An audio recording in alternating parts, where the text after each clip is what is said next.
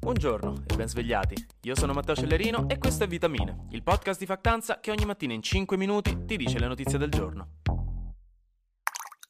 Israele e Gaza hanno ripreso a litigare, anche se più specificatamente Israele ha ripreso a bombardare la striscia di Gaza durante il weekend. E la notizia stavolta è che Hamas, il gruppo palestinese che è di solito l'obiettivo di Gerusalemme, stavolta non c'entra niente. Israele infatti ha portato avanti un'operazione contro il gruppo palestinese chiamato Jihad Islamico venerdì scorso, per evitare, stando alle dichiarazioni, un imminente attacco del gruppo della striscia di Gaza. L'operazione si è basata, come al solito, su bombardamenti di zone specifiche e hanno portato alla morte di vari membri del gruppo, tra cui due leader dell'organizzazione, sempre di Jihad Islamico. Ma ai noi, come sempre succede in questi casi, e qui continua a riaprirsi ciclicamente la tragedia che testimonia il dramma di questo conflitto decennale e la violenza degli attacchi israeliani, in totale sono stati uccisi da venerdì almeno 44 palestinesi, di cui solo 25 però avrebbero fatto parte del gruppo militare islamico. Il resto erano civili, di cui tra l'altro 6 bambini.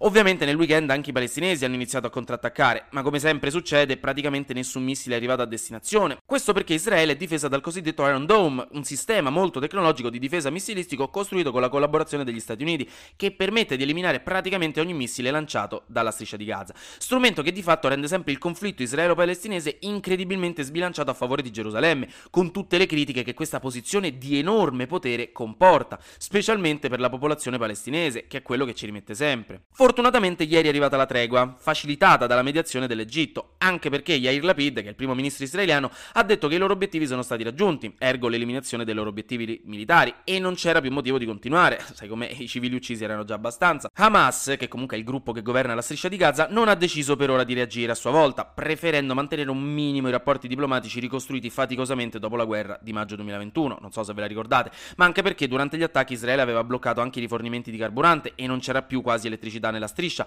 Non è che ci fossero molte altre scelte. Quindi momentaneamente sembra che sia finita qui, ma staremo a vedere.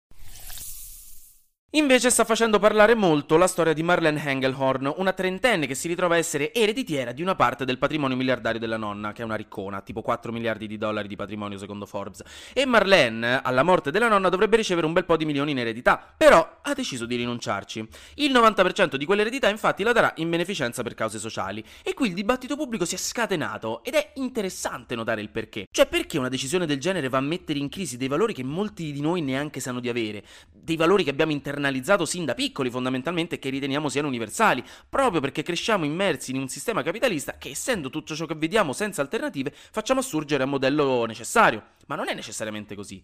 Marlene, per esempio, ha fondato il movimento Tax Me Now, che è un gruppo di mega ricconi che chiedono che gli stati tassino di più i super ricchi per redistribuire la ricchezza a livello comunitario, fondamentalmente affinché tutti possano beneficiare del benessere raggiunto, in questo caso, dal mondo occidentale. Perché il contrario, cioè gente iper ricca che continua ad accumulare patrimoni miliardari senza farci nulla, significa letteralmente togliere dal tessuto economico delle risorse che permetterebbero invece a tutti di avere una vita dignitosa. Mentre oggi continuiamo a vedere ricchi che diventano sempre più ricchi e milioni di persone, anche in Italia, eh, non è che dobbiamo andare per forza nel terzo mondo, che non hanno una casa o faticano a portare il cibo in tavola per i loro figli. E questo non è giusto, proprio a livello morale, credo insomma sia banale ricordarlo. E non venitemi a parlare di lavoro duro, che i poveri sono poveri perché non vogliono lavorare, perché la ricerca scientifica ha appurato da tempo che questa cosa non è vera e soprattutto nessun miliardario ha mai lavorato davvero così tanto per fare tutti quei soldi, che se ci pensate, se Jeff Bezos guadagna 9 miliardi di dollari al mese, nessuno può venirci a dire che Jeff Bezos lavora 6 milioni di volte più duramente di un professore di liceo. È un discorso complesso, ovviamente, se ne potrebbe e se ne dovrebbe parlare per giorni. Io l'ho banalizzato perché qui se no la colazione dell'hotel vi chiude, non posso tenervi ad ascoltare troppo a lungo, però è come dico sempre, uno spunto di riflessione, una provocazione di pensiero. Essere informati su quello che succede nel mondo serve soprattutto a questo. E per fortuna, voi avete vitamine. Ora però basta ragionare, andiamo di flash news. Alla fine la Cina ha fatto proprio come quel vostro amico che vi sta facendo vedere un video che giura sia divertentissimo e continua a dire da 5 minuti ok ok adesso arriva la parte figa giuro, ora finisce, intanto voi siete lì che preferireste mordervi la guancia piuttosto che stare a guardare.